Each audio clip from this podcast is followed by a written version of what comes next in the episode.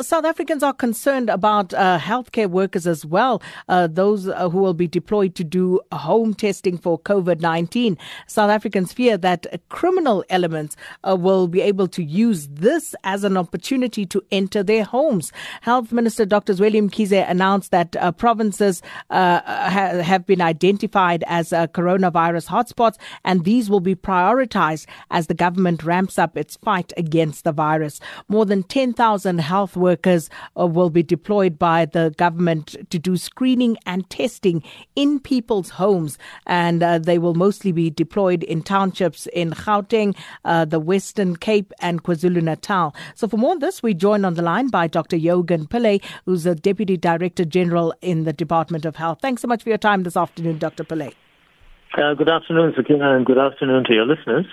So, as you can imagine, as South Africans very concerned not about the testing and the screening, but more about the deployment of uh, healthcare workers to do uh, these screenings and tests. Are people right to be concerned, Dr. Pillay? Well, you know, it's good to be concerned, but we have to have solutions for it. Uh, I think, Sakina, we must remember that we have, you know, currently 50,000 community health workers who are visiting homes all over the country. So this is not particularly new to South Africa, and we have a, we have a long history of community health workers going to homes to check on people, check on moms, pregnant women, and babies, etc.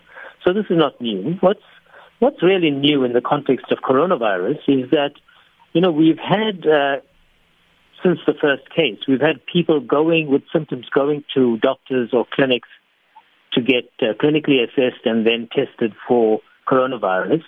So that kind of the demand was a passive. It was like it's what we call passive case finding. We are now moving into what's called active case finding, where health workers are going into communities to find out what's going on in communities. So rather than waiting for people to get sick and come to the facilities, we are going out to them to find people with symptoms, test them if they've got symptoms, and then quarantine them either in their homes if they if they can safely self isolate or in facilities provided by, by government. So that's the difference. Now, will these community health workers or field workers be safe? They'll be as safe as communities want them to be safe. We will be talking, obviously, to community leaders, the local leadership. We will also be providing uh, the South African Police Service with information about where the health workers are going on a particular day in a particular week so that they can have some oversight as well. And we are identifying our, our field workers, our health workers, uh, by the T-shirts they wear, by the ID they carry, etc. We will, of course, want people to be uh, wary and take uh, reasonable precautions to ensure that people that are coming to their homes are indeed the designated health workers uh, sent by government. And I would imagine uh, we would get more of those details um, as uh, the date of expectant, uh, rather the beginning date for this uh, gets closer. When are these home tests expected to begin, Dr. Pillay? So, as I, I think uh, many people have uh, know or have seen on TV, in Gauteng, the MEC already tra- tried it yesterday in Alex. And, you know, we saw a very positive response from the community in Alex. So we are discussing with the provinces, uh, and the minister is leading that discussion with the provinces, the Minister of Health, that is. And uh, the minister will make an announcement shortly about when, when we are likely to start. But it will be, as the president said, in, in, in the next few days. Dr. Pillay, are these tests and these screenings are they compulsory? Because what if someone doesn't feel safe uh, uh, with these home visits? Can they turn these healthcare workers away? Uh, are there any other options? So, of course, we urge our communities to uh, avail themselves to be screened. And the screening is basically a symptom, a list of symptoms. Uh, people will be asked about uh, various symptoms that they have. And if they uh, meet the definition, uh, the case definition of coronavirus, they will be offered a test. Uh, of course, you know, this is voluntary. We can't force people to do it.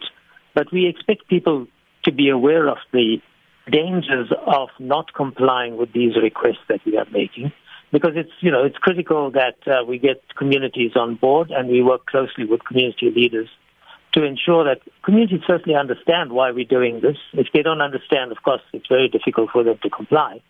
And, you know, we'll be assessing how we go along. Again, Sakina, you know, we, we have a long history of going into communities and households and offering various kinds of screening and testing, including in, in the context of HIV. So we don't anticipate uh, any resistance from our communities. And uh, for those who then uh, do get tested, how will the results be communicated? So it'll be exactly how we're doing it now. You know, for the 40,000 odd tests that have been done, uh, the laboratory will inform the doctor or the clinic that uh, requested the test, and that doctor or clinic will then advise the individual who was tested on their results, positive or negative, and then advise on what needs to be done depending on the test results. So, you know, it, it's like any other test result that people would uh, would require uh, from the health health system. You know, whether whether it is a blood test for diabetes to check, you know, what your blood sugar level is, or any other other test. So it follows the same rules, and the same level of confidentiality will be applied. And just in closing, um, I'm reading a message from um, Mariana Lawrence in PE asking once again, how will we know whether these are genuine field workers and not robbers trying to enter our homes? Yes, uh, as you said earlier, uh, we'll communicate more fully uh, just uh, when the minister makes the announcement.